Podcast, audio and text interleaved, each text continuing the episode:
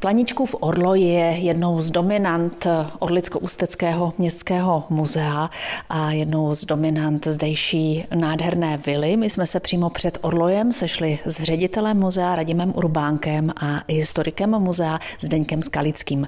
Pane Urbánku, ten Orloj by mohl být klidně i na věži, i když jde o interiérový Orloj. Jednoznačně ale interiérový, což souvisí i s velikostí ciferníků. Z větší dálky by některé z nich nemuseli být vidět. Pro představu posluchačů ty nejmenší měří v průměru mají asi 22 cm. I tak má ale orloj úctyhodné rozměry. Pro představu na výšku má asi 2 metry 40 cm, na šířku má o něco víc než 1,5 metru, do hloubky je to přibližně půl metru. No a úctyhodná je i hmotnost, hmotnost činí 330 kg. Každý správný orloj ukazuje fáze měsíce, astronomické údaje. E, to je i případ Planičkova orloje. Je to tak. E, uvidíme tady například pohled na oblohu v tom, kterém měsíci. Je tady, to by mohlo být pro návštěvníky až zvláštní, třeba i mm, jsou tady v uvozovkách hodiny ciferní, které ukazují roční období. Co je možná zajímavější, kromě hodinového stroje, který ukazuje od jedné hodiny do 24, čtyř, tak je tady hodinový stroj, který v sobě má ještě takové tmavé krytky, vypadá to jak vějíř, které se otevírají a zavírají a ukazují západ a východ slunce, ale zároveň kdy začíná a končí noc. Kromě toho je tady další ciferní, který říká, jaký je rok, jestli je přestupný nebo nepřestupný. A tady nám nabíhá, my jsme naposledy Orloj měli puštěný v roce 2018, takže návštěvník u nás uvidí ještě ten rok 2018. Planičkův Orloj je velmi zajímavý, samozřejmě už na pohled, ale neméně zajímavý a možná i trochu víc je zajímavý osud eh, samotného strujce tohoto orloje. My si vlastně teď budeme připomínat 150 let od narození Františka Pláničky. On se vyučil krejčím, ale od dětství tíhnul k mechanice, k technice. Bohužel eh, rodina si to nemohla dovolit, dát ho na studia.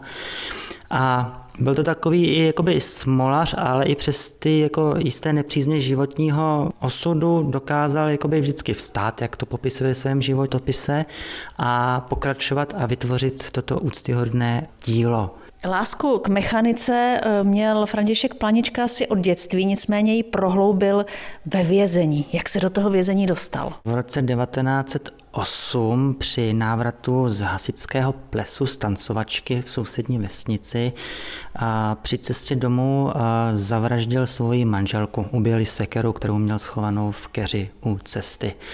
Dokonce mu hrozilo i to nejvyšší eh, odsouzení, ten trest smrti, nakonec vyvázel, teda vyfasoval pouhých, uvozovkách pouhých 20 let želáře a necelou polovinu si odseděl právě v Plzni na Borech, kde byla velká, bohatě zásobená vězenská knihovna a při svých eh, chvílích volna po splnění vězenských povinností právě tam mohl studovat tu odbornou literaturu a z různých zbytků a co mu kdo přinesl a mohl mít na celé, tak se strojoval svůj první hodinový stroj. To nazval učňovské dílo.